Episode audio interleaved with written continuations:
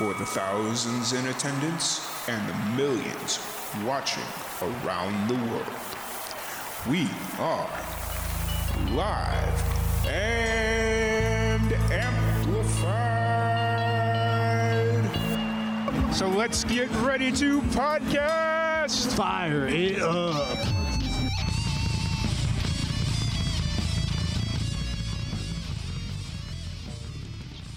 Welcome, everybody, to another live and amplified livecast. I'm your host, Tom Quiet, and we are back at it again with another amazing podcast.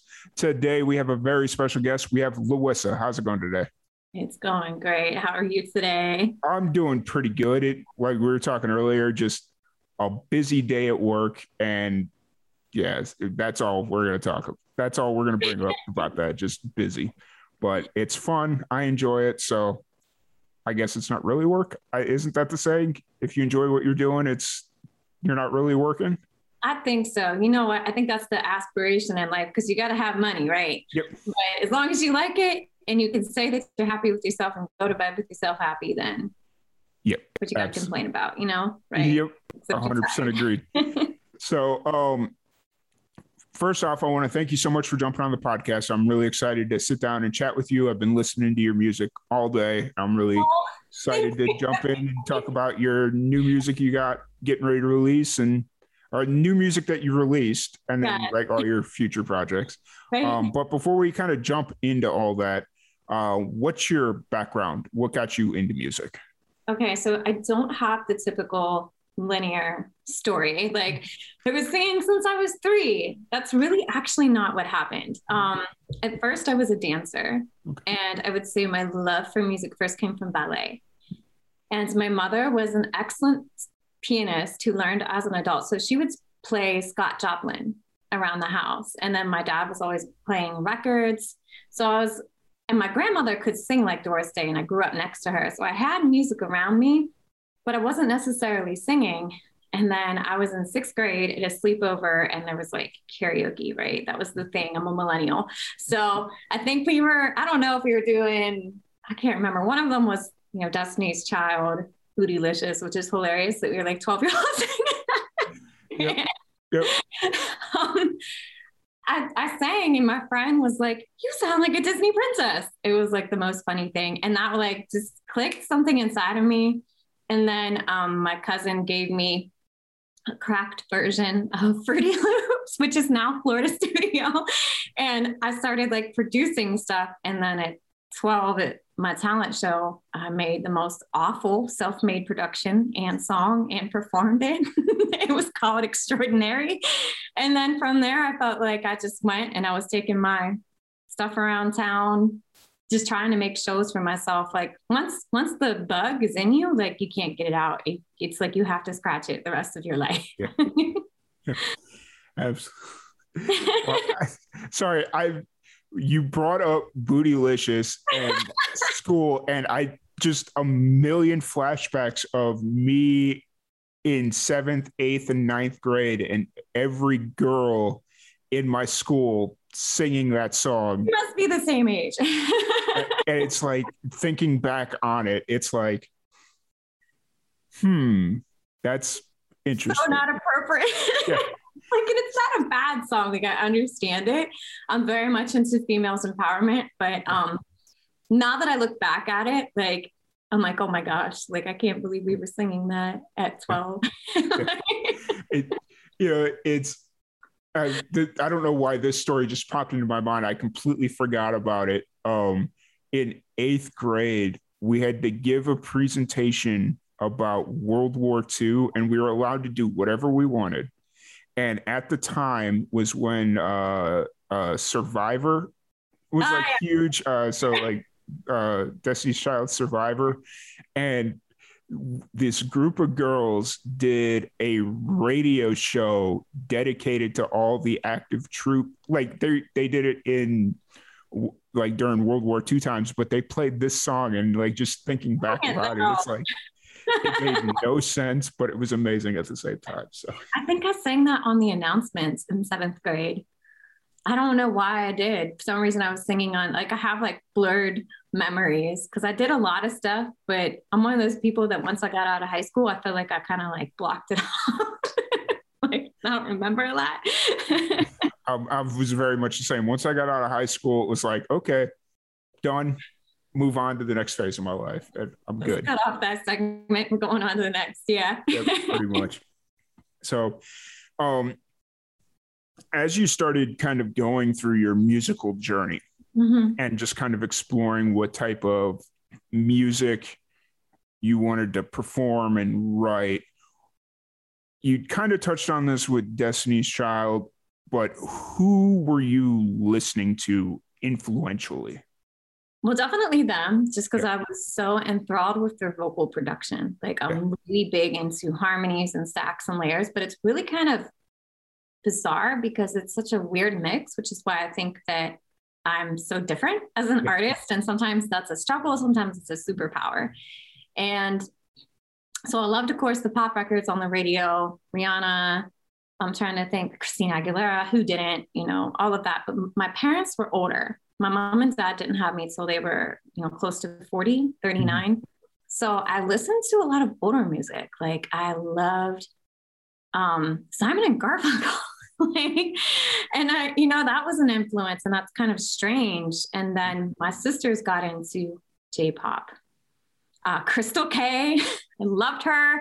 Um, Namie Amuro, like I loved their music. It was so like musical, but still had really cool sounds. There was this song Fish by m-flo. Like, so I have a really weird kind of and of course my grandmother singing big band like she yeah. really could sing like doris day and yeah. um, Judy Garland. Her voice was gorgeous. So it's it was weird. So it kind of became this weird jazz pop R and B folk hybrid, like yeah. 50 things at once. So it makes me very versatile. But sometimes like you're like, where do I fit? you know? yeah. I mean, it's always really good to have that versatility as far as different influences because that's how you become open minded and yes. you know just and pull from different different things. Like I mean, you, you brought up all the different influences you had, but I think a lot of really good musicians have that similar story where uh, like country artists, their parents were really into like the old school country, Merle Haggard, you know, just like name any of the like iconic country bands.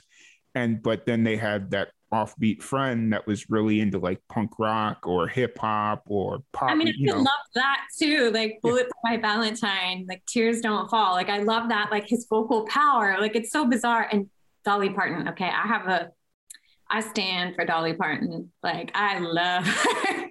and I do not sing country. but she just her her tone, her clarity, Linda mm-hmm. Eder. Like I, I'm very much into vocal prowess too. So if you can make me weep and flip your voice in a way that I've never heard, I'm gonna yeah. like be enthralled because it's an instrument. So, yeah. you know, that's that's what influences me a lot. All kinds of stuff, everything. gotcha, gotcha. And then um as far as like moving forward, I know you at some one point you kind of took a break from music. Oh yeah. Um definitely did. So like I said, my, my story isn't typical. Mm-hmm. And sometimes I feel like it's it's a, a mental health hindrance, mm-hmm. which I think is really important to talk about. But so I ended up after high school, like I really wanted to go to school for music. And I was one of the smart kids, you know, my dad was like, no, no, no, you're not gonna live in a box. And I respect fully his assertion towards that now that I'm older because I do think it would have eaten me alive because I was way too green and naive. But I, you know, I went and I actually got married really young. I had a child young and I got into fitness. I always loved dance. I was a dancer for 14 years and I ended up becoming a personal trainer. I was going to become a pro bodybuilder. I was like in the gym with all of that. And okay. I had a few like really traumatizing experiences with music, like on TV, embarrassing, and we'll just leave that in the past. and I was like, oh, so after won't bring that, it up then. Yeah, and after that, you're like, okay, this is not for me. I love it, but it's not for me. And then, like, I sang for my husband's homecoming. Um, he's in the Navy. For the skipper wanted me to sing. Um, what was it? Was it God Bless America? It was one of those. And that was kind of like a reigniting thing. I was like, oh my gosh, I really do love this. And I got Lyme disease. And I became homebound, periods of bedridden, not. And it kind of like woke me up because I could barely sing. I struggled with dysphonia, like Shania Twain. Mm-hmm.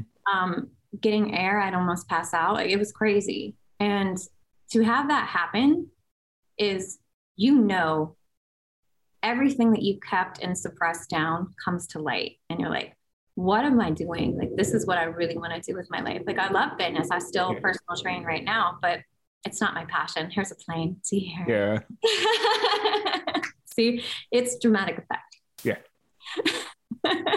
I was hoping that the like all the cool features that Zoom has, it was going to cue it right or like um uh compress it right out, but no, I'm sorry. No, it's all good. It it's all good. That's, That's what I love about this podcast. It's real and it's uncut. yeah. So, uh, so then, so kind of dealing with all that. That's kind of why you decided to take a break, or you were forced to take a break. So no, like dealing with the feeling super embarrassed and self conscious, and then just feeling like um, I wasn't good enough. I've really constantly, constantly dealt with that. I still deal with that today. And, um, but getting the Lyme disease like really realigned me and mm-hmm. made me realize that how silly I was to, you know, ignore an innate gift and mm-hmm. desire. Yeah. And so then I ended up getting back into it. So, but the break was kind of like self chosen.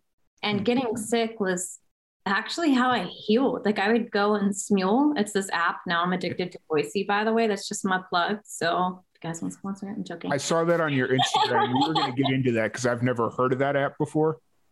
Oh my gosh, it's amazing. but I had heard of Smule. Like I had done Smule in the past, but okay. Smule, it's its own thing, and I respect it. But Voisey, man, that's where it's at. it's like it's this thing. It's like this dog. Tsunami came from Voisey. Okay. okay. Yeah. so I could I could talk forever, but um, it I just would go in the closet and I would there would be like a tight beat on there, and I would just sing with my my headphones because I was just feeling so bad. And no matter if I slept, I couldn't escape my symptoms. Nobody could figure out what was wrong with me. And so just like I would just go and sing and sing and sing, and it got me through. And it was very isolating because I couldn't drive a car. Like I, I had um, a clinical diagnosis of encephalitis, which is brain swelling. So like my whole life went like, Ooh. I could have been sicker, absolutely, but that was enough. yeah. Gotcha. And then um, once you kind of got back, so uh, not Smule, but Voisey was kind of the vehicle that helped you find your. It was actually. Or was it? It was Smule. No, and then um, so I just kind of like was talking to my husband after. It's oh my gosh, this sounds like some movie. Now that I'm saying it aloud. So my dad, um, he was my second parent to pass. He passed in 2017 from um, acute myeloid leukemia, and it's funny because you know I told you how he wasn't thrilled with me going to school for music and. Yeah. Acute myeloid leukemia most people die within like a week of diagnosis. It's really fast, it's really abrupt and sudden. We got two months with him.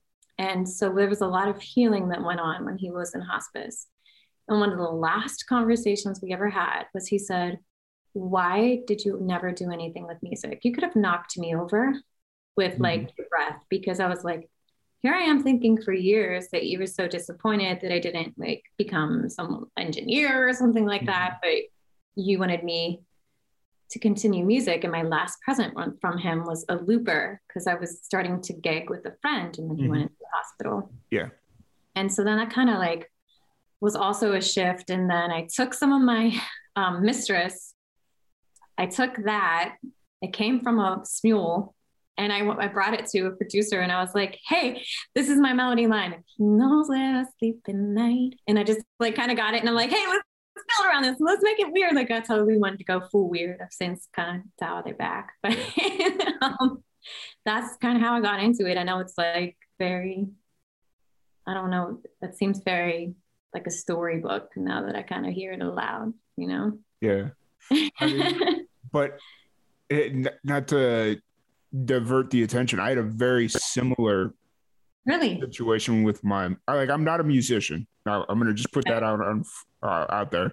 But um, my mom passed away not too long ago from cancer, and for the yeah. longest time, going through school and like the early parts of my career, it was, hey, that's cool, but don't give up your career because this is going to make you your money. Like and it was always stay or not stay safe, but make sure you have your money income coming.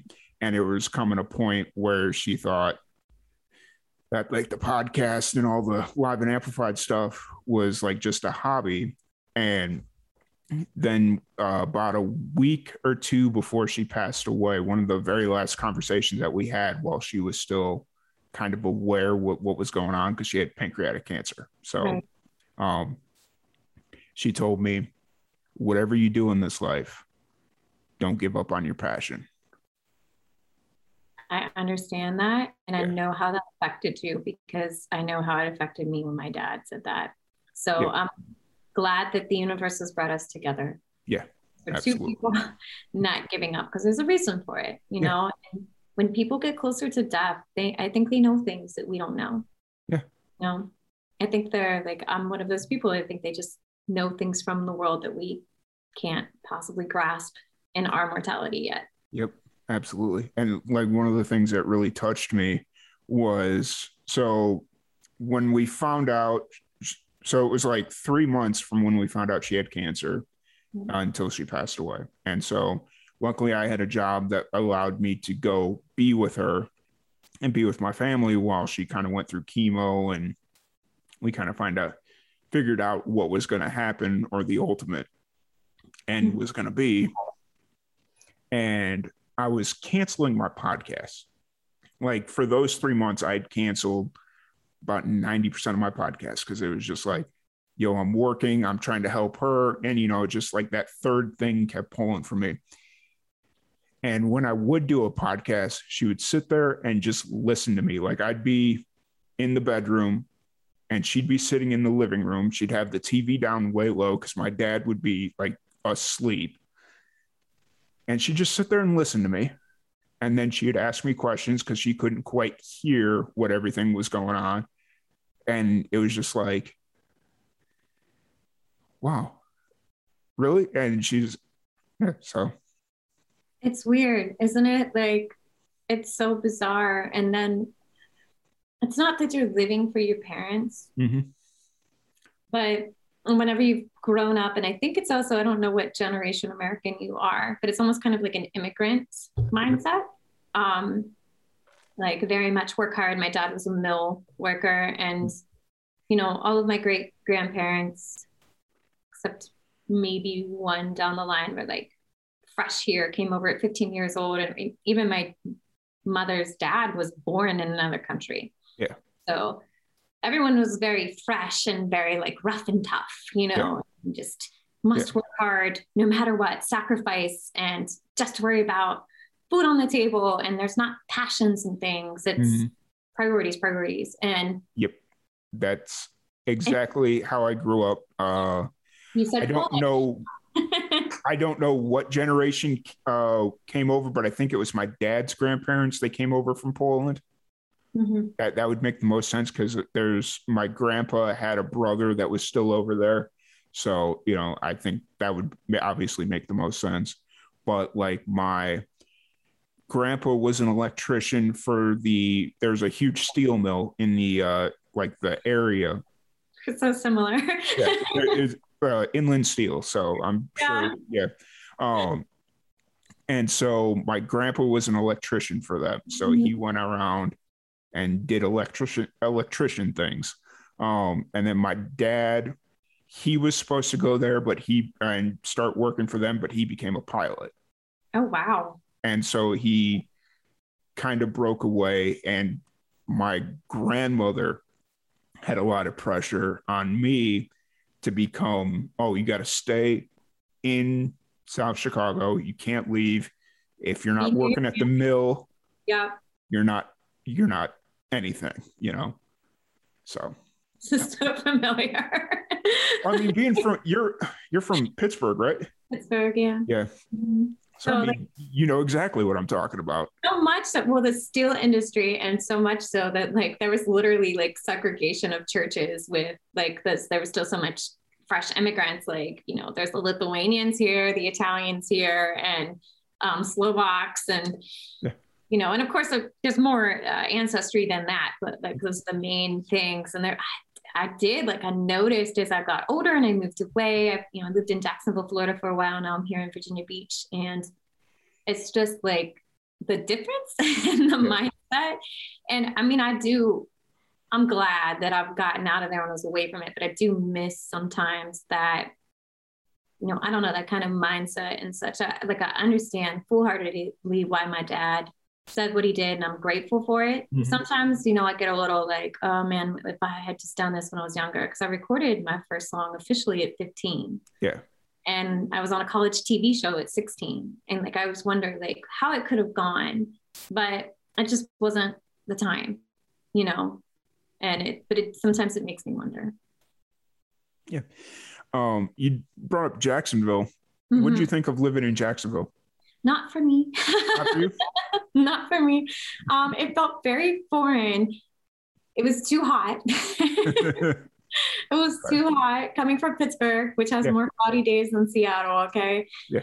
And no, I don't like that. Um, and it was just different. But some of m- the best people that I, I love the most in life, I met there. Some have Yeah. since moved on. Some still live in the general vicinity, but I met friends for life there. So, and it, it opened my eyes to how people can live differently. Mhm. And I needed to see some things that I was sheltered from in Pittsburgh's area. Yeah. So overall, I'm grateful for it. You know. Yeah, absolutely. You know, because I move around. I move around a lot. So I, my dad was in in Jacksonville for a little bit, and so Uh-huh. I would go visit him. I lived in Tallahassee, Florida, for a couple Right. of years, and so I would go visit him. And I didn't mind Jacksonville. I think like if I were to give it a full like try, I wouldn't hate it. Right. Um, you know, it's like a small enough city that it, it's a big enough city to give me everything I needed, but it's a small enough city to not be overwhelming, if that makes Right. sense. More so just like spread out housing and Yeah. shopping like everywhere. and um, I think I miss like the springs and I miss like there would be, we lived on base and which was gorgeous. And it was like Stepford Wives community. and, you know, and I had my network of friends. The gym was there and there were the manatees that would come up from the river and like that was so cool and we had an alligator that the children named mr chompy. So um i do miss that. That that was cool but you know it wouldn't be the same if i was there now. A lot of my friends have moved on and Yeah. you know there's a couple that aren't but it just wouldn't be the same. That, that's how it is for me in Chicago. Like I every week I get asked by somebody if I'm if I would ever consider moving back, and it's like it's not the same. I go back.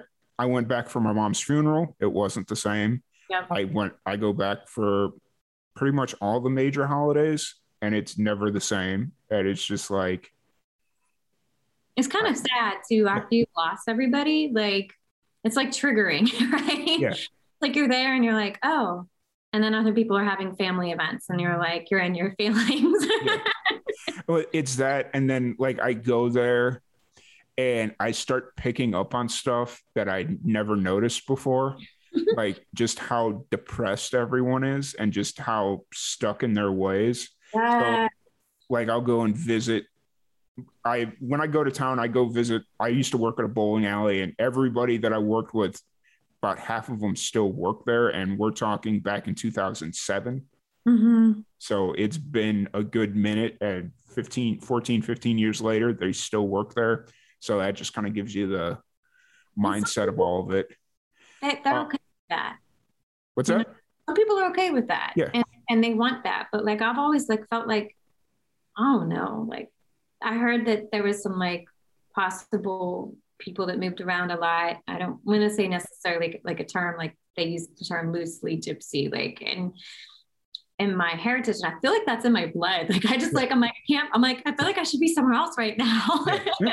And that's and so um so I went back and I started noticing stuff, and I was sitting there just looking at somebody I looked up to as a kid, and he's just sitting there. He's got this look on his face like at any minute he could eat a bullet, just like that. That you know, just that look on his face. Mm-hmm. And I'm sitting there. I'm like, I uh, one of my buddies that I was hanging out with. I was like, was I always this depressed when I worked here, or just like this? Like, did I look like this? And he's like, yeah, this this was you 15 years ago. And I'm like, mm-hmm and it just kind of put it all into perspective because mm-hmm. you know i was 20 years old had no no future no like i was at a community college you know so it was yeah but yeah. so not to we, we, took a real random left turn there but that's fine i love it that's um,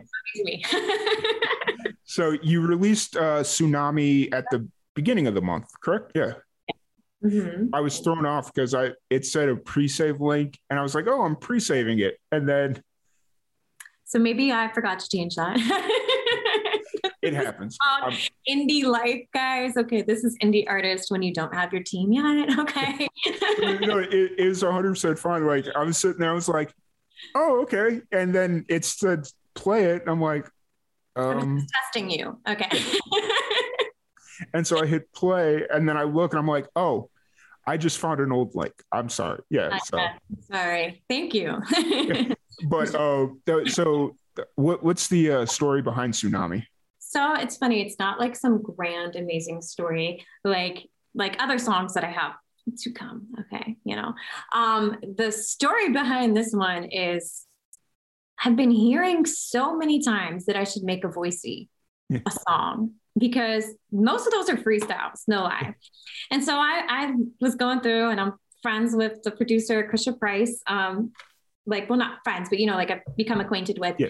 And it's funny because I admire so many producers on there and I get so enthralled and I'm just like, he, and I'll freestyle usually to the title, not every time. And it's yeah. called Tsunami. So I'm like, come in and fast like a tsunami. And it just like starts coming out. And I'm like, oh and i was like really feeling myself at the time like I was feeling really pretty and really sexy and i was like i felt i felt like really like coming into my divine feminine and that's something that's been really repressed in myself and i really wanted to kind of bring it about and i was like you know i i still i'm a person that dances around words and i do illusions so yeah. that's where i shine and so i just felt like i wanted to make a okay, because I turned 30 this year, like a, a sexy song. and that's the story. it's just like, it's so not exciting. But it, it, was just one of those things where I just, and I freestyled the hook. And then I was like, hmm. And I, I'm like, oh, okay, okay, okay. I'm like, all right, I'm away. And I'm like, okay, okay, I like this, I like this. And I just went with it. And I was just like, what do I say here? Oh, take a line from this other song that I did. And that was like, come and taste this rainbow. And I'm like, okay, I'm like, I'm just going to go full on. Yeah. I don't even care. You know, I'm 30, I earned it. yeah. Oh, is, is that this isn't usually how you write music, right? This was just like a completely in the moment, you're feeling it. Yeah. So I'm changing my style. So, like, Mistress came from Smule. I have other songs for an EP that's more, I'm probably just going to drop 244, more cinematic music that I wanted to do for sync. Like, I think this is where yeah. the diversity comes in. I use some of my classical voice training in mm-hmm. there. And um, a lot of times, because I have played piano growing up, um, I'll just sit at the piano and it, it's basic chords, but I hear chords and I just start like, start playing and singing. And then, then I take it to the studio, you know? And um, this time I've been working with a songwriting team called the Playbook Music, all really amazing musicians in there. And I've learned a whole new way to write because of how they they start with the hook usually, not always. And top line, I'm, I'm often like the top liner, which is the melody. Mm-hmm. Um, and for shopping demos for artists. And it's kind of cool to take all the different parts and put them together. So like it, it was, it's been fun. Like um, I'm liking not caring so much and not really worrying about it. And because I was so, the EP music is talking a lot about like my Lyme journey mm-hmm. and traumas and things. And this is more so like, I want to do some fun music. So I have that and I have Love Me, which will be coming soon. Um, and that is an anthem to and it's a lot of somebody called it the hashtag song because of the lines they put in there. Like just just just be like, you know, like you don't give any care anymore. You want to fully love yourself because that's something I struggle with. So it's like, you know, it's just supposed to be an anthem to yourself. So I want to have like the serious, the more artistic, and the fun. Like I want to do it all. Like I'm way too motivated that I get stuck. yeah. But hey, that's a good that's a blessing and a curse at the same oh, yeah. time. you get so motivated that it's like, oh, I want to do this. I want to do this. I want to do that. I want to do this. And then before you know it, you got like 20 projects on your plate. That's me like, right now. And what's that song called? It's called All I Want Is Everything. Yeah. And I feel like that's me. Like I've never not known what I wanted to do. I've always known. And I see and I dream so big that yeah. it's almost too big. I, I've actually lost several friends and work acquaintances because I dream so big. Yeah. I end up having to drop certain projects because it's like, oh, when do I have time? I need to sleep at some point. When do I have time to do this? And, and then, then, you get overwhelmed. And yeah. that's something I'm I'm really trying to work on this year. Like and get and not overthink the process. I'm a perfectionist, which is really um not a great trait to have. And that's no disrespect to anyone that has that, but it's it makes you it blocks your blessings and it blocks your creativity in town. Yep. You know? I have the I have the same issue. I was talking to uh one of our news producers at work about it the other day. I was like, because we're working on a big uh fundraising special for the Children's Miracle Network. Yeah, I remember seeing those emails. um, and so uh, this is my first time producing something like to this magnitude, like a full wow. half hour spectacle. And the I was talking to the uh, like the technical producer that's going to lay it out and make sure we're not doing things the wrong way. Um, I was like, look, if it doesn't turn out exactly like this, and I laid out all the parameters, it doesn't matter if we sit here and raise a hundred thousand dollars. I'm going to think it's a failure. And he's like, uh, he just looked at me dumbfounded because he didn't know what to say. And he, I'm like, look, I'm a, the worst critic on myself. Oh my gosh. if one, if if this animation, if in block F going into break, if this animation doesn't play correctly, the entire thing's a waste. Like it, it's not good. You know. Yeah. So that's just me and I get like, that. Wait. I do. and it, it's one of those things where I have learned from myself. Like I'll go back to a project that I did two years ago that I thought was a failure at the time.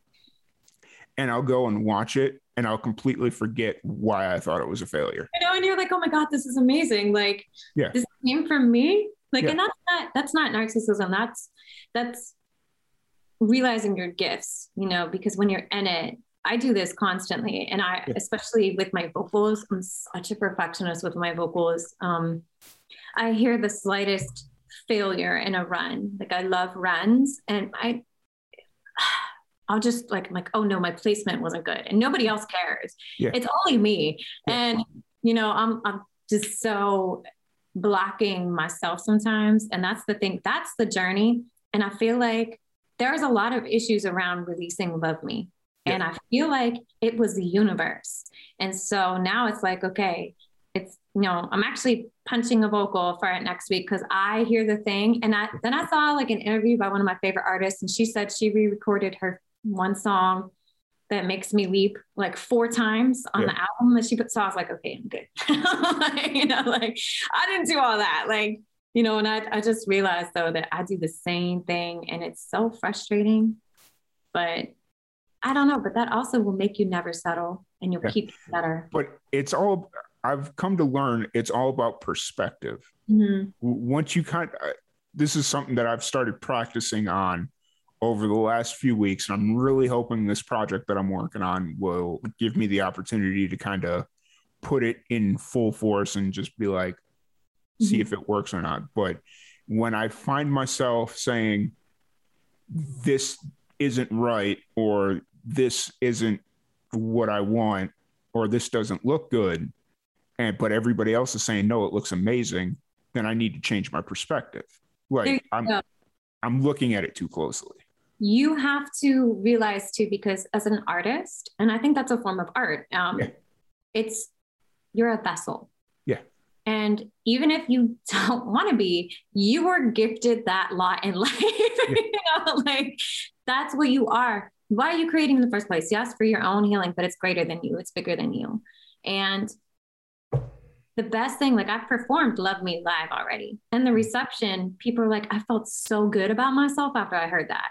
And I even I stopped my song because I I had like reverb on because I, I wanted reverb for tsunami and I was like and it I couldn't hear myself and I was one of those, I was like hold on can we run this back I'm like I need to start this again for you because it wasn't right and I'm like I know sometimes like that's like but I just wanted them to have to experience the song with the feeling that it needed yeah. to have the energy and I was distracted by the reverb so I couldn't give it to them yeah. And then they came up and said, like, it made me feel so good about myself. And, you know, other musicians, good feedback, constructive criticism, like, oh, something needs to change with either your voice or the tracking. And it just like, and it, it messes with you, like, whenever you hear so much of that sometimes. And they're mean they only mean well, but you have to go for who it's for the consumer, mm. not you, not other musicians, because we're all just going to find something because we are hypercritical or, you know, but it's for who it's actually for is what you have to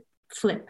Yep. And if that makes any sense, I No, it makes perfect. It makes absolutely perfect sense. Uh, one thing that I did want to talk about. Uh, mm-hmm. So I noticed for Mistress, you had like a music video for it. Did so there's a big story around that. I have decided I had a whole vision for that that, and I had you know the assistance of a friend, Jessica Loring, and I would say that because of the weather, mm-hmm. none of it turned out like I wanted it to.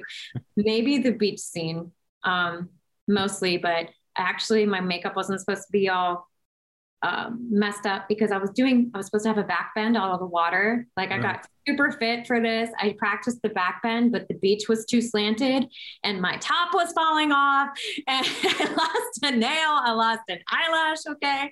And you cannot do makeup when you're wet and it's freezing cold and i was like starting to get like hypothermia signs because my friend is also a nurse yeah.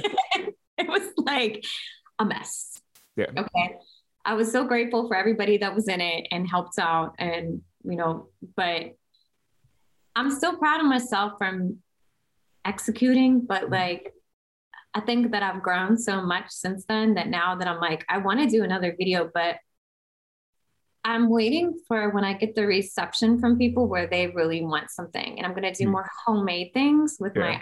my iPhone. I've been studying and like accruing pieces and I love to edit things. yeah. like, like you can do a lot with these iPhones now, that three camera thing on the back. Like, let me tell you, like, and I want to get the audience involved. Like, I'm very excited about yeah. it, but I, I just need a new one. Yeah. I, I was really mad because I brought up about switching over my phone provider I was like, yes, that means I can upgrade my phone and it's not going to be like a thousand dollar investment right off the bat. Mm-hmm. So I went to T-Mobile, where the provider I was switching over to, and they didn't have any iPhone 13s, and I'm like, and like I mean, I'm a filmmaker, so anything that that iPhone can do, I know how to do in an actual camera. Right. But just having that iPhone in my hand and just I so want the iPhone 13 because I love like photos and visuals. Like that's another creative passion. I wish I could like do photography. with with the iPhone, like I mean, I feel really weird saying this because it's like I make my like I can't stand when people call themselves like mm-hmm. commercial producers and they show up with an iPhone. Like for whatever reason, that just drives me nuts. Right. Because it's like, oh, I, I spent forty thousand dollars in schooling and all that, and yeah. then like another 10, 15,000 in all my camera gear, and you're gonna come in with a freaking thousand dollar phone and But the technology and it is the user. Like it Yeah. really is. And if you know, like if someone's good at it, like it's really quite astounding. We have all of the tools. We have too much information now. We have all the tools and all the resources. Here's Mhm. another plane. Thank you. Yeah. Um, and to do well, it's just, it's almost too much. Like it's like information overload. It's like, Yep. oh gosh, you know. Oh, completely agree. So, um, so for the music video for Mistress, not quite what you wanted. That's No, and it's not like it's it's just literally was like because we had to make last minute plans because of the weather. Yeah. And so I had these visions and I don't have a great budget. So it's not like Yeah. that I could have been more creative with things and I'm very proud of it still because I think everybody did their absolute best and like a, my dancer Rowan and, and such, my makeup art- artist and felt like I could just you know tell everybody um, who they are because I'm so grateful for them and they really came through. Like I mean that a thousand percent. It's nothing that anyone executed. It's variables beyond control. like that's literally what it was. And it was Yeah. like we even had one night where I did makeup and you know paid for makeup and then it was raining and couldn't use it. And oh yeah. And you know, that's no one's fault. It was just like it was like the universe was like, I don't know, like fighting back with me so much. And Yeah. I now learned I will film just about everything indoors or in one day. Yeah. completely understood. I- I'm still waiting. Like I've had this several every it seems like every song that I hear that I get inspired to do a music video for Mhm. is like a song that's been out for five years and the artist it's like for whatever reason it I just heard it for the first time and it inspired me and I want to do a music video and they're like, oh, that was like three albums ago. And I'm like, But some of the best music, like Lizzo, like Truth Hurts, like if you hear the story behind that, because I, I found some of her older stuff. I even found another artist, I can't remember her name. It's, the song is called Trying Not to Love You, Mhm. um, that she was collaborating with. And it's kind of interesting how it works because it's always something that you, it's always something that you think isn't going to work. Because, like, of course, I have my issues with all of my creations. Yeah. Every person does. If they tell you they don't, I don't think they're being truthful and honest. that or they didn't really make it. They didn't have any creative input on it. right. And it's, you know, at the time, I'm I'm, I'm always going to be proud of what I did, but it's always like I'm always going to see, oh, what could I have changed and made better? What could I have had a better idea for? And and it's just you know how it is because like people were enthralled with like the mistress video, like they were, and I was like, really? Because Yeah. I'm like, I'm looking at myself, I'm like, look at my face. That's I'm watching it, like you know, and it's because I know like on, on the stairs it was freestyled, you know. You're like, Yeah. well, what we do? We were able to get a good night, and I'm like, just on the stairs like this. But I will say what I did enjoy about the Mistress music video uh-huh. is it doesn't look like your typical indie music video. Like it looks like a good music video. oh, because the um the videographer is Sergio um, Lorenzana. He's super Mhm. super skilled, and he's won an Emmy and everything. Yeah. And Telly Awards. He's very very good and a good guy. So. Yeah. He really worked with everything. Like I said, it was just like it was making last minute plans, is what it Yeah, was yeah. because And weather. I and I completely get that, but it just what I really enjoyed about it was, you know, you, you see some of these independent music videos, and it's you you can tell they did it on a low budget, like mm-hmm. that. It was just you know it is what it is. But this music video, I just kind of watched it, and I was like, wait, does she, she have a hundred million followers, and I just don't know it, or and Oh, no, I, that's a funny thing. Like that was a strange phenomenon I noticed recently because I think I, I grew up in the time when artists were untouchable, Mhm. and now we, it's more, and which is better to be accessible Mhm. and know more. So I always idolized kind of seeing an artist, not really knowing the artist, and they're like an entity. Mhm.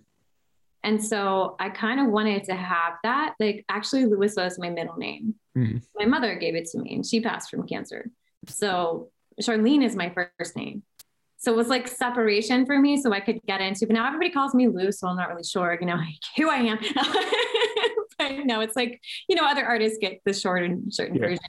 And um, I just, I wanted everything, I want it to be good, you mm-hmm. know, and I want it to be a good product. And, and that's why I was really proud of it because everybody did really come through. It was things that I would have done in my own calls, like, and even with the weather, like, I go, oh, I could have come up with this, you know, but I don't see, they don't have the foresight for it until later on. And it's not, it was just one of those things it was a learning experience mm-hmm. how to handle weather. yeah. So I appreciate that though. I'm very particular about being away. so uh, music video for tsunami maybe maybe not or i might do a homemade one um i kind of okay so what i'm trying to do is i have plans for other ones Um, because um, I mm-hmm. actually used to dance and I really want to start showcasing that more. Yeah. I did a little bit of choreography in Mistress at the end. Yeah. Um, but maybe with Tsunami, yeah, I've, I've been thinking of reaching out to some people, but for it's more so like if people want it, I kind of want to go by what fans say. And but love me, I kind of want to get a lot of people involved. You know, I have I have big dreams. yep. Yep. hundred percent. Hundred percent agree it, you know, it, it, it's good to have big dreams and big aspirations because it keeps you moving forward mm-hmm, like and keep striving. So I'm gonna write that down. Yeah. um, but like as far as like where you or creativity, where are you kind of at now creatively? Oh, so I'm on a new kind of thing. Mm-hmm. I feel like I'm judging my creation a lot less. And um, I'm not afraid to to swear. Like maybe some people aren't okay with that. Um, because I was very nervous about it. I am a mother, mm-hmm. and I have little girls that really look up to me, which was you know interesting and to me because it's hard to see yourself in that perspective. And I'm realizing that it's okay to be in your artistic expression, and because I grew up with that immigrant mentality, yeah. right? And so now I feel like I'm experimenting with vocal phrasing, with things that I talk about, um, the way that I say it, and just being much more unapologetic and um, experimenting with more inhibitive vocals and, and things, and just throwing things in there that are just different and different sounds, and not being afraid to still have sonic relevance per se, as they like to put into the terms today, but being exactly who I am, which is a hybrid, mm-hmm. and embracing it. Yeah. And I had to I had to hit 30 for that to happen. yeah. it happens. Um, and then um so let's talk about mental health because you'd brought that up earlier. And I think I, early on during the pandemic, I was making um, a point to talk about it because obviously with like the really tough lockdowns and being in the news business, it seemed like every other day we were talking about cops getting called in because somebody committed suicide somewhere.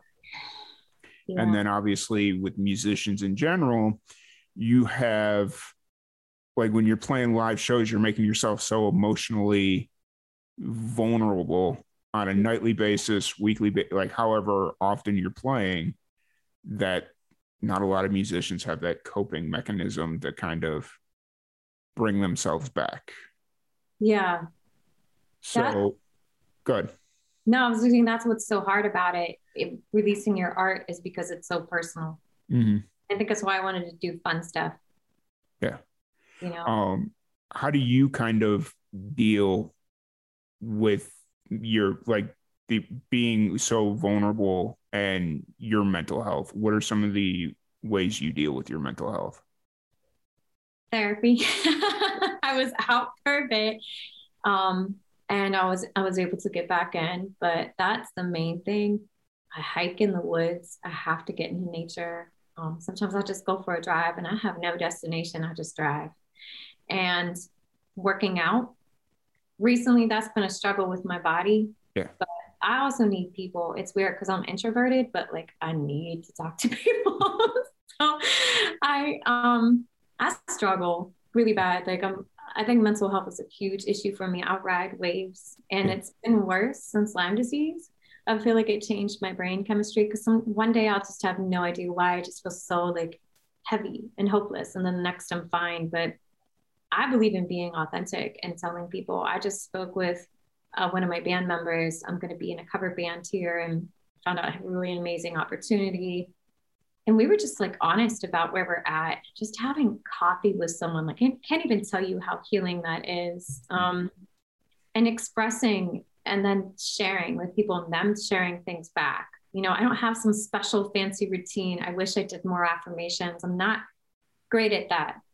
But for me, it's connection. And it, that's why I love being an artist because when someone tells you, like when someone says, your song made me feel good about myself, like I can't even tell you what that feels like. Like it makes me teary eyed now. Like I'm such a sap.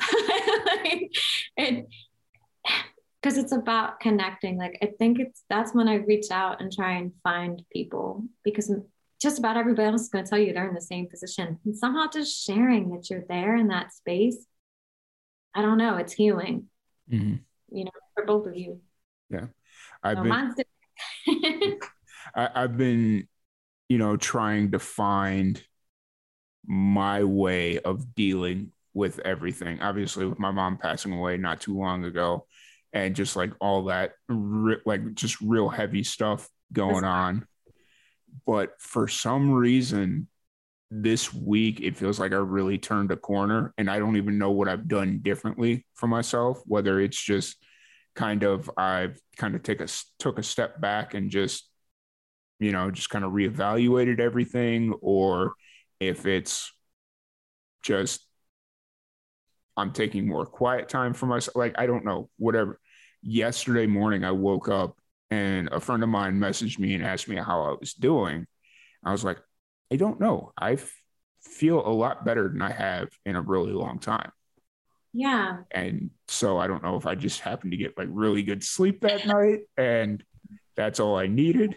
Actually, you drive a really good point. So there's a lot of things there. Obviously, I'm not some type of professional, but things that I've learned from my anecdotal experience. Let me, you know, as a fitness professional, I feel like I have to always say that.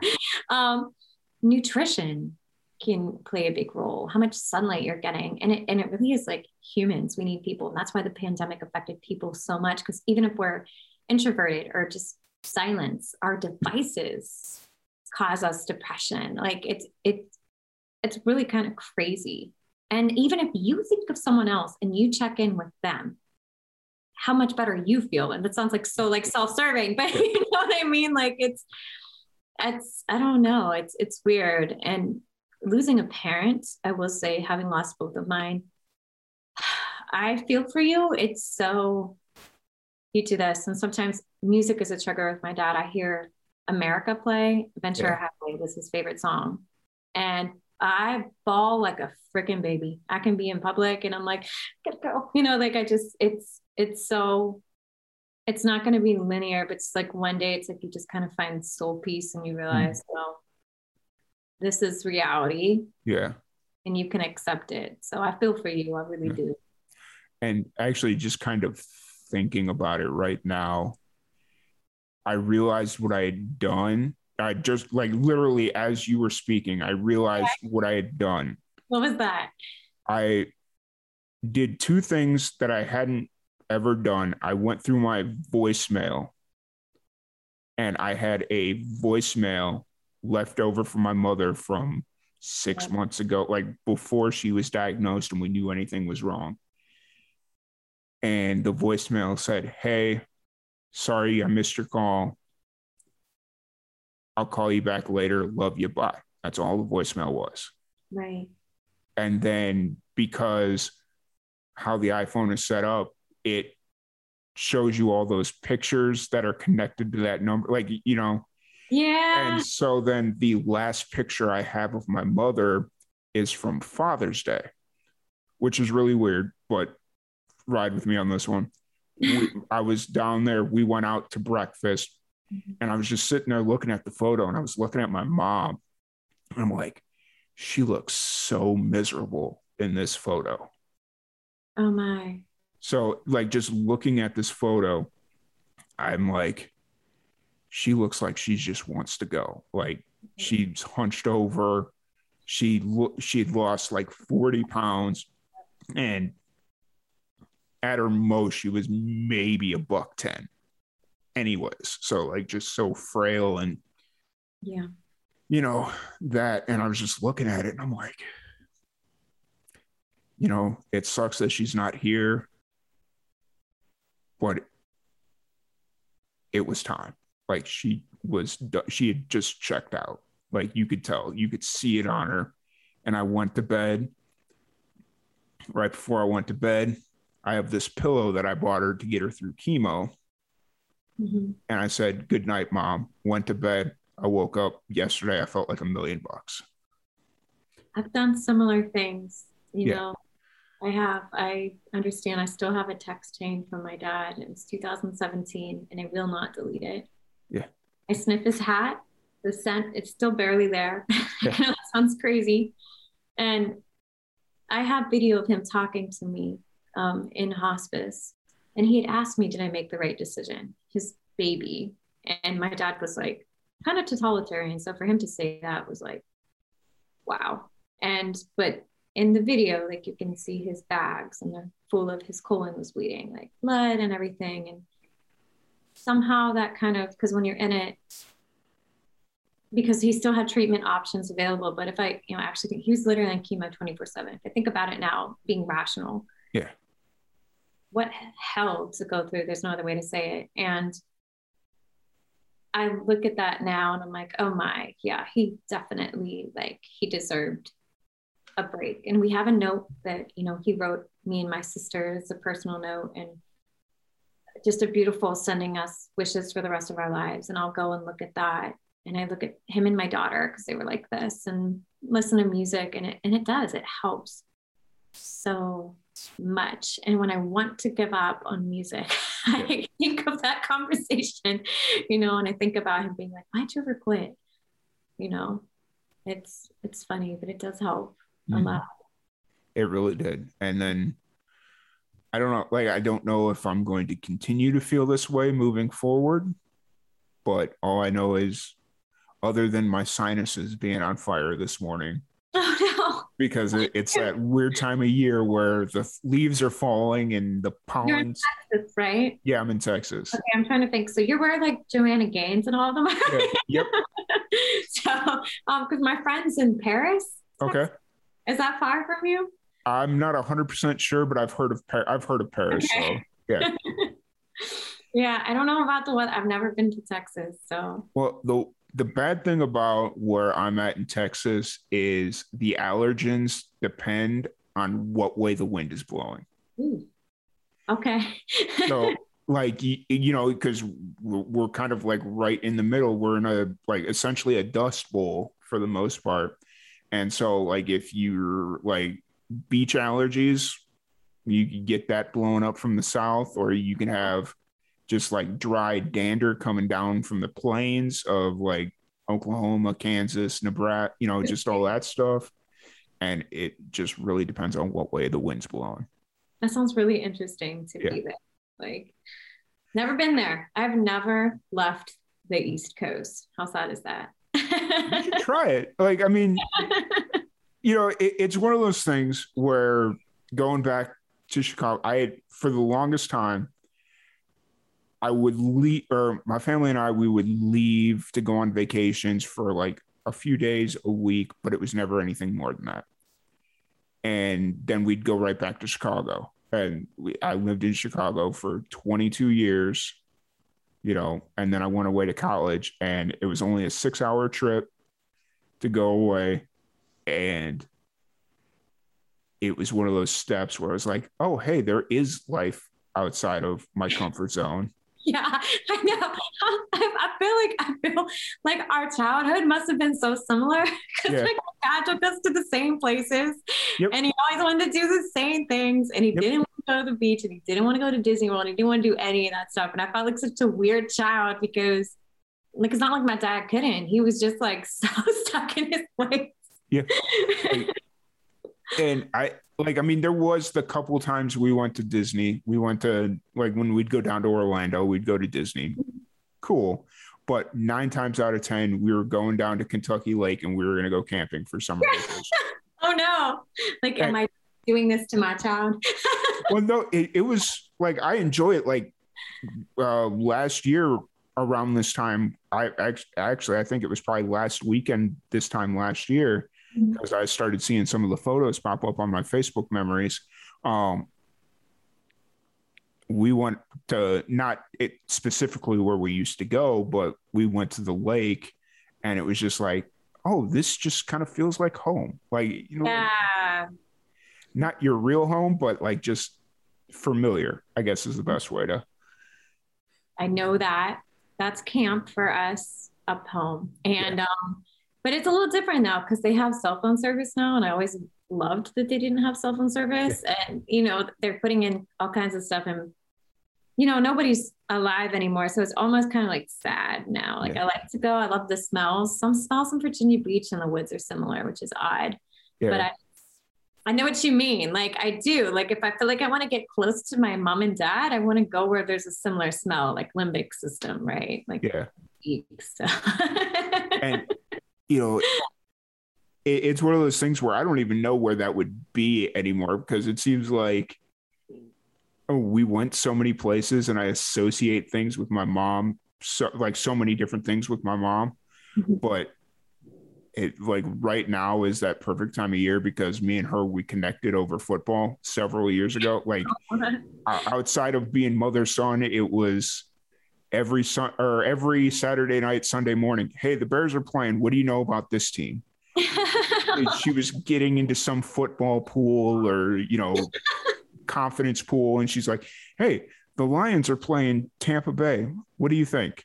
You know, it, it, was just like this really weird connection. So I don't know. I get it. I do. My dad and I did not watch sports, but we had our own thing, so we connected. Actually, music. Yeah. Shared I was listening to a lot of alternative um, mm-hmm. and like indie. Like I love like Glass Animals and Alt J and things like that. And um, my dad would like send me because he was old school. Because he, he never got an actual cell phone, he only had a track phone. and he sends me flash drives in the mail of music. and I, I would put them in sometimes to like feel close to him, but he yeah. would just he'd be like, "Here, listen to this, babe." He always called me babe, and he like, it would be songs that he recorded from his little thing on the radio in his car that he drove to 250,000 miles and kept getting it repaired because this is who he was. Yeah. He's a funny guy. I, you know, like, I mean, I think just music in general is a very connective piece of art. Like yeah. generations connect over music, and it's like mm-hmm. my mom.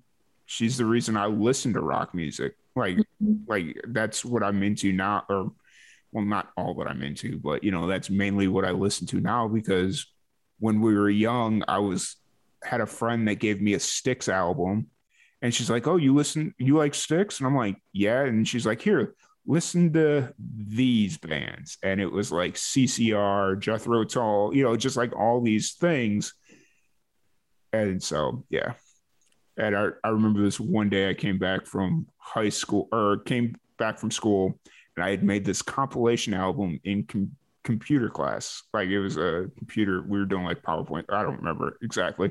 But i made a compilation album and the first song on the cd i was like I put it in the car, and the first song on the CD was uh, Du Hast by Rammstein, like this German metal band. And I put it in, and I forgot that my mom is half German. And she knew a little bit of German because she had taken German through high school. And I put the album in, and she's like, Why are we listening to a, listening to a song called I Hate You? and I'm, so Sorry, that was really random, but no, it's okay. this is how my brain works. Like yeah. I would say it makes me an excellent musician, but like awful at getting through life because I'm like, oh, look a squirrel. Yeah. Like, oh, let's yeah. talk about this. let's talk about this. But um, so just kind of moving forward, w- what does your schedule look like through the rest of the year? Are you starting to do shows, or what does your show so, schedule look like coming up? I had a couple of lines, but um, honestly, I might do a few here and there mm-hmm. that for my independent artistry. But honestly, what I really want to do is really build quite the catalog, mm-hmm. go hard, which I've started to do, and then come out like say December and come out. Mm. You know, like because I feel like trying to do all of it at once has not been serving me well. I'd rather come out and just focus real hard and have several records and then come out. Like, so if there's a show here and there, I will. I, I did a couple recently and, but I feel like it would benefit me more. And um, it's the so my dad had AML. It's the Lymphoma, Leukemia and Lymphoma Society in mm-hmm. October. Yeah. It's a two mile run each day, 72 miles challenge in October. I'm doing it. I also have a fundraiser on my Facebook, you know, something mm-hmm. I'm passionate about. And I'm going to use it because when I was teaching kickboxing, my voice was getting crazy good because it's mm-hmm. so beneficial to do cardio and mm-hmm sing at the same time. So I'm like, I, I feel like I'm just gonna like practice my dance, get my health back on track. I'd flared a bit recently, and then really worry about the shows and just come out like as a force. like I, I, never wanted to be one of those just like I wanted to do it all. Like yeah. so, it's a good time to sharpen my skills and get back. But I am gigging. I did a couple gigs recently as an acoustic duo, sold out uh, VB Virginia Beach, and um, like amazing, crazy talented musicians that have really cool resumes like that I get to work with. And we start vocal rehearsal Sunday. So we're going to be gigging. And then I found out I have an amazing, amazing opportunity next fall um, with well, I'll speak on it more when I know what I could say what I can, you know. so, so I'm just like so excited and I'm gonna use that time to practice my skills, study other artists. Like I, I do like Chaka Khan, Sweet Thing, and her phrasing is so crazy. And I'm like, yeah. you know, just the way she does it, and like the way she does it, she slides into it and then she cuts it off. And so like I'm like studying that, and I feel like it's the perfect time to sharpen my skills and then come out in like December. Yeah. Just be like, who is she? Where'd she come from? I think 2022 is going to be a really good year for musicians because you know mm-hmm. like 2020 was obviously bad because of covid everything was shut down and then as we started coming into 2021 it was like oh things are getting better we could start planning and then things started getting worse and people stopped taking it or like they stopped mm. planning so far ahead mm-hmm. because it was like oh well why am I going to take this show? It's going to get canceled. You know, like, yeah, I think that started being the mindset for a lot of musicians. But now I'm starting to see the reverse happen where they're any big opportunity they get in 2022, they're going to take it just because it's like, yeah, like it's time. We That's really what I'd rather do. Like, I do a couple like gigging things and such, and I'll use it to get you know, built work on confidence and accrue um, people that might like me personally too mm-hmm. as an artist. And so I think that's just kind of really want to really where I want to go. And because I find it too hard for me to, you know, wear multiple hats. And because I also do I don't necessarily work the buttons. Maybe at home I do a little bit, but I'm also like producing stuff at the yeah. same time. So it's a lot to wear all of those hats and be a mother. And then like coming personal training is creative of, in and of itself. And like, yeah. oh, they got this thing going on. Now how do we change the programming? you know, and it's yeah. like a lot of brain power. So I feel like it would better serve me to really practice my dancing, work on my voice, and um, you know, do what I can now, like always start, but not worry, oh my God, I got to book shows. No, that's not it. Yeah. So, like I want that catalog. I'm calculating. No, I'm joking. so you're obviously really really busy packed schedule but really motivated what keeps you motivated what keeps you going um having been seeing what it's like to have it taken away um and when i i'll talk to my husband when i'm really feeling low there's so many times i want to give up like um to be transparent i deal with it all the time friends who feel me and know when to reach out and tell me. But what keeps me going is that and knowing that there was a time where I didn't have a choice. And how silly would I be to not take advantage of a second chance? Because I mean it when I say I couldn't even read a screen. Mm-hmm. I would get so dizzy and I would see double. So noise was too much uh, it it would make me feel like I was like sensory overload, like I was going to pass out. So the fact that I can do all of this again, my vocal cords were dysfunctioning. I'm singing better than ever. And I am driving a car again. I'm not stuck on the couch all day. I go up and down, I do, but like I would be so dumb not to see that as a sign that this is what I'm supposed to be doing in life, you know? Yeah. I mean, not many people with Lyme disease are blessed like that. I know so many people where we got sick around the same time and I started getting a lot better and they never did. So, you know, there's there's got to be greater purpose. And then when you're given the platform, you have to find the ways you need to use it. So. Absolutely, absolutely. What advice would you give to a musician that's at that point of wanting to give up or just thinking that you know like i i've gone as far as i can go so one thing that someone told me and i think it's the best advice ever a there's you know fan base for everyone mm. b the only difference between someone who is um, objectively successful and who isn't is the one who is successful just didn't quit. They have probably triple the amount of failures of the person that did quit. There's no difference. It's just they kept going. So you have to realize too, and when you ruffle people's feathers, that means you're onto something. So if you make people uncomfortable, there's a reason. like, you know, if people have a lot to say, it means you're stirring something up in them.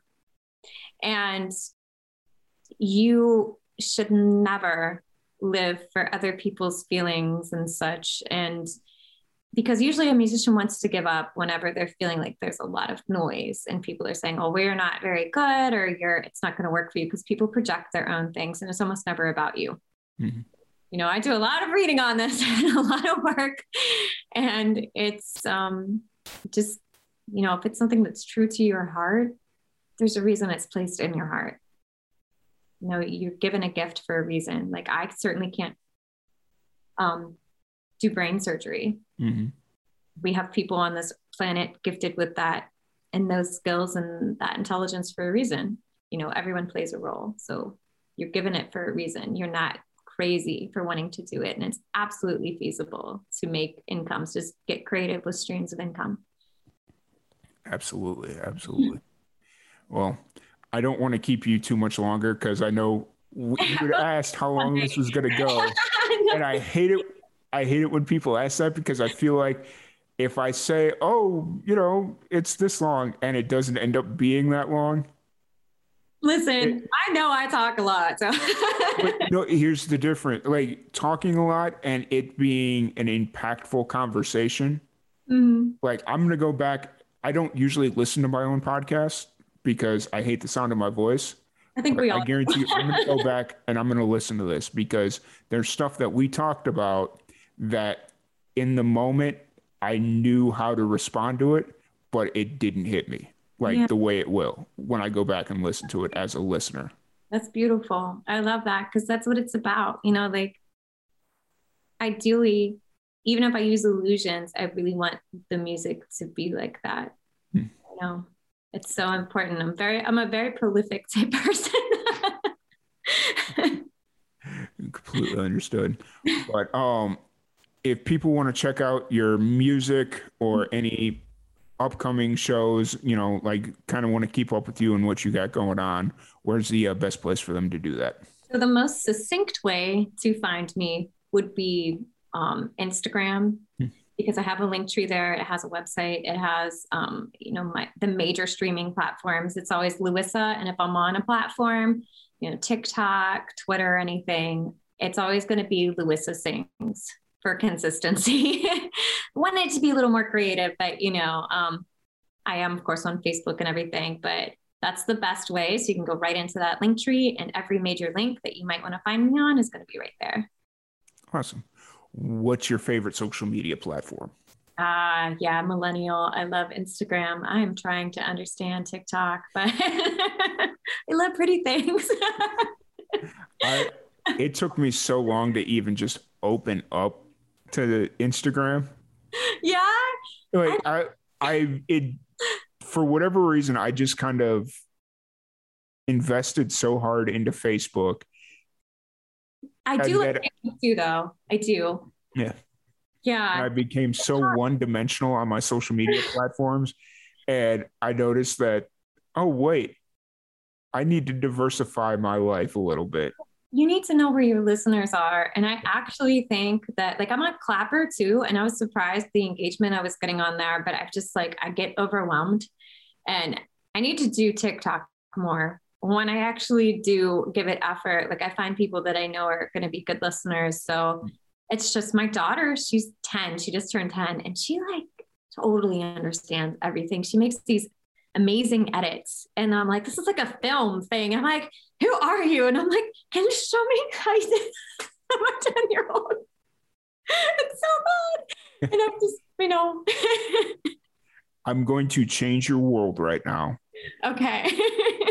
this is going to sound insane, but okay. just roll with me on it. LinkedIn. Oh, dude, I have that. I know. And I know that I should be because I take all of the, I'm sorry, I get excited.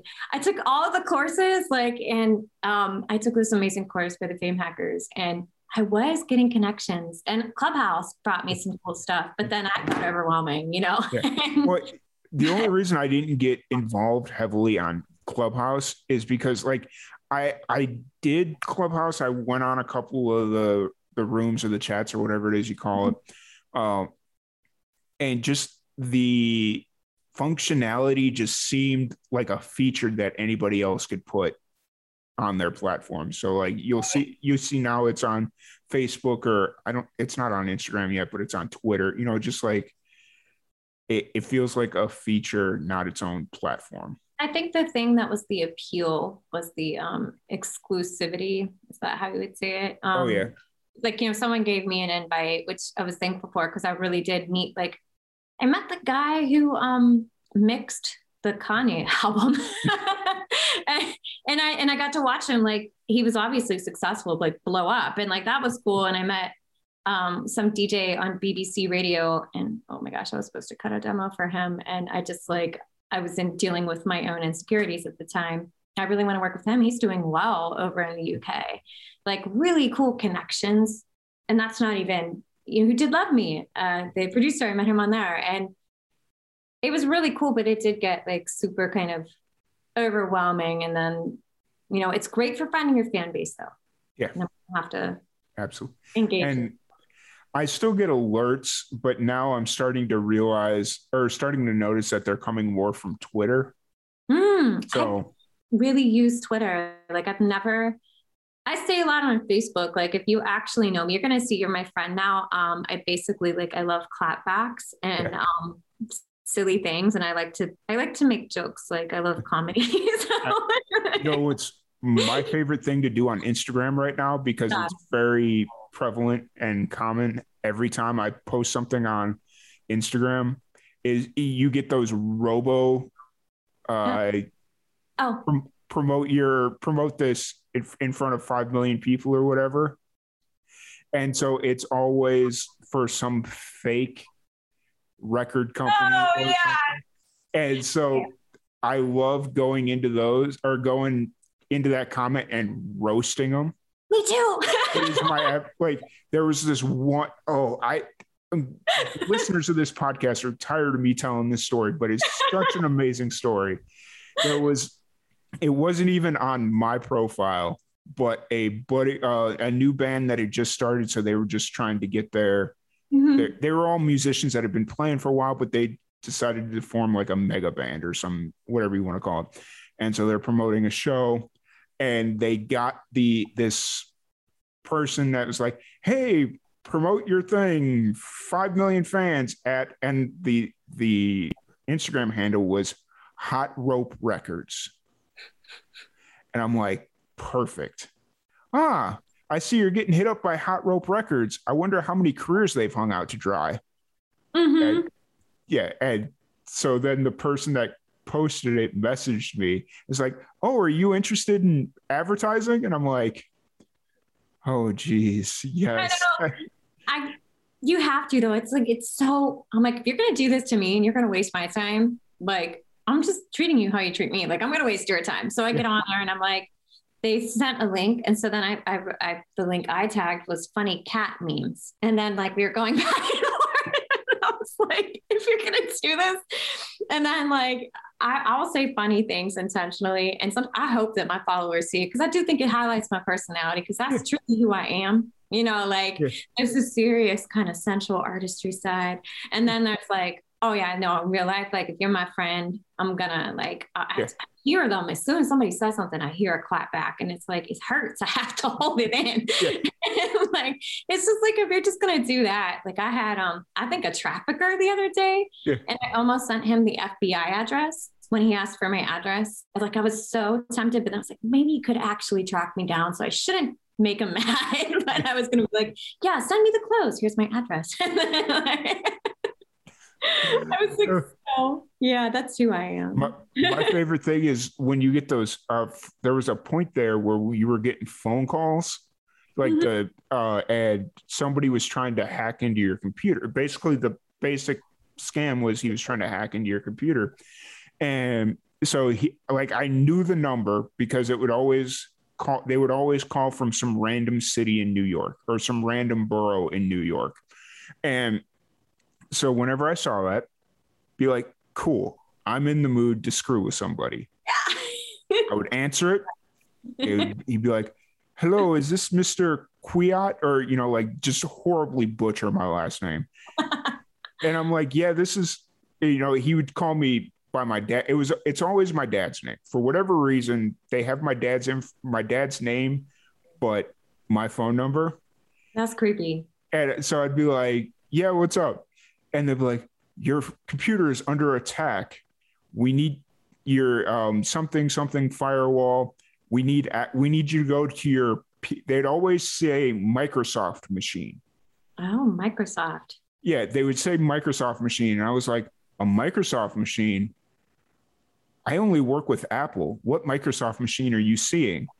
And they're like, uh, uh, uh, and then they'd hang up like and i mean i'm not lying i have only apple products i haven't had a pc in you know quite some time but you know just like having that ability to screw with them is I, I just want to be like, oh my, really?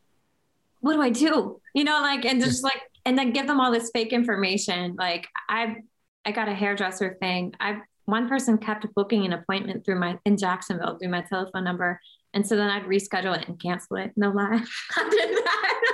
I was like, I was like, stop booking with my phone number. So if you're gonna keep doing that, then I'm gonna mess with you. and i had one guy he was trying to get or he was asking for a good number to contact me at but he had called me on my phone so it was just like all right whatever and so I gave him, or he had asked me for a good number to contact me, and I gave him the number for one eight hundred go fuck yourself, Love it. And he's like, "How do you spell that?" And I'm like, and I just hung up at that when he asked me how to spell it. I was like, "All right, you obviously are completely lost or have not a clue." Oh man, yeah. And then you feel bad for messing with them, but it's I don't know. That brings me great joy. I'm not really sure what it says about me, right? I love it. I, I like I don't do it on Instagram that much anymore just because it it gets to a point where reality records. How many different jokes can I say about reality records before? Right. Yeah. And it might put you in the algorithm weird. And so, like, that's another reason that I've tried not to engage with it too much now. Like, because I'm like, oh, this might be detrimental to me. Yeah. But do you know Joe Lycett? I have to ask you before we go. Do you know who Joe Lycett is? No, I don't. He's a British um, comedian, and I highly recommend you check him out because he does stuff like that. Oh my gosh, he's so funny. Nice. Wait, he's not the guy that pretends to be an old woman. I don't he's done that, but he's like he said one time about a parking ticket, and he had a sign like, "I'm on the Costa del Sol," and like he's like, "I'm sorry, I can't do this," and he messes with them, and then he had something about a cat, but it really wasn't a cat, and like he's just he's so funny, he's so witty and quick witted. Like I'm telling you, look up some of his stuff when we get off, and the one about the apartment, like he messes with scammers and people right back. Joe Lycett, like he's you'll lose it if you like to mess with people. You're gonna be a fan, like. Oh, yeah. Oh, I'm, I'm already. I have not seen anything he's done, but I'm already a fan. Yeah, you're gonna. It's oh, it's so funny. You're gonna die with laughter.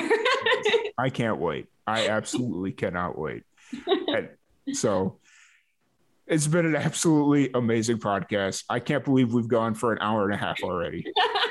it, it's so funny because I originally just booked that hour and a half as okay, it takes a half hour. Cool. I've got an hour free in my schedule to go I'm sorry. whatever. no, no, no, no. But early on, I would try and force podcasts to go an hour and a half because I like the longer formats. Right. And then you you run into these situations where after 20 minutes, we're sitting here talking about nothing. You know, it's just like, so American Idol, what are your thoughts? you know, but no, just when it's moving, it's moving. I love it. I always want to make sure I'm not wasting somebody's time. Oh, So- thank you for the platform. And like, if there's any moments for any way that I can assist with my artistry and platform to assist in anything, like let me know and reach out. I'm here. You have my contact information. Yes, I do. And lovely. It's wonderful to meet you. Yep, lovely to meet you as well. And you know, it's it was a blast sitting here chatting with you. And I'm gonna go listen to more of your music and just find. You know, I've listened to what you have on Spotify, but I'm gonna go just start diving deep and seeing what else I can find. What's on those voices and give me your opinion on any you think I should make. I'll, I'll, because I archive stuff a lot. I'm definitely an artist. I'm like, oh, I'll show, and eh, I'll take it off. And like, I've and done, you know.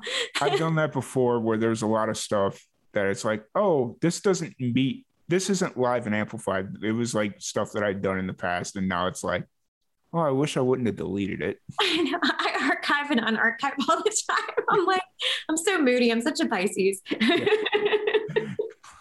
So, well, once again, thank you so much for sitting down and chat with me. It's been an absolute blast. Thank you, everybody, for tuning in, and we will catch you guys later. Bye.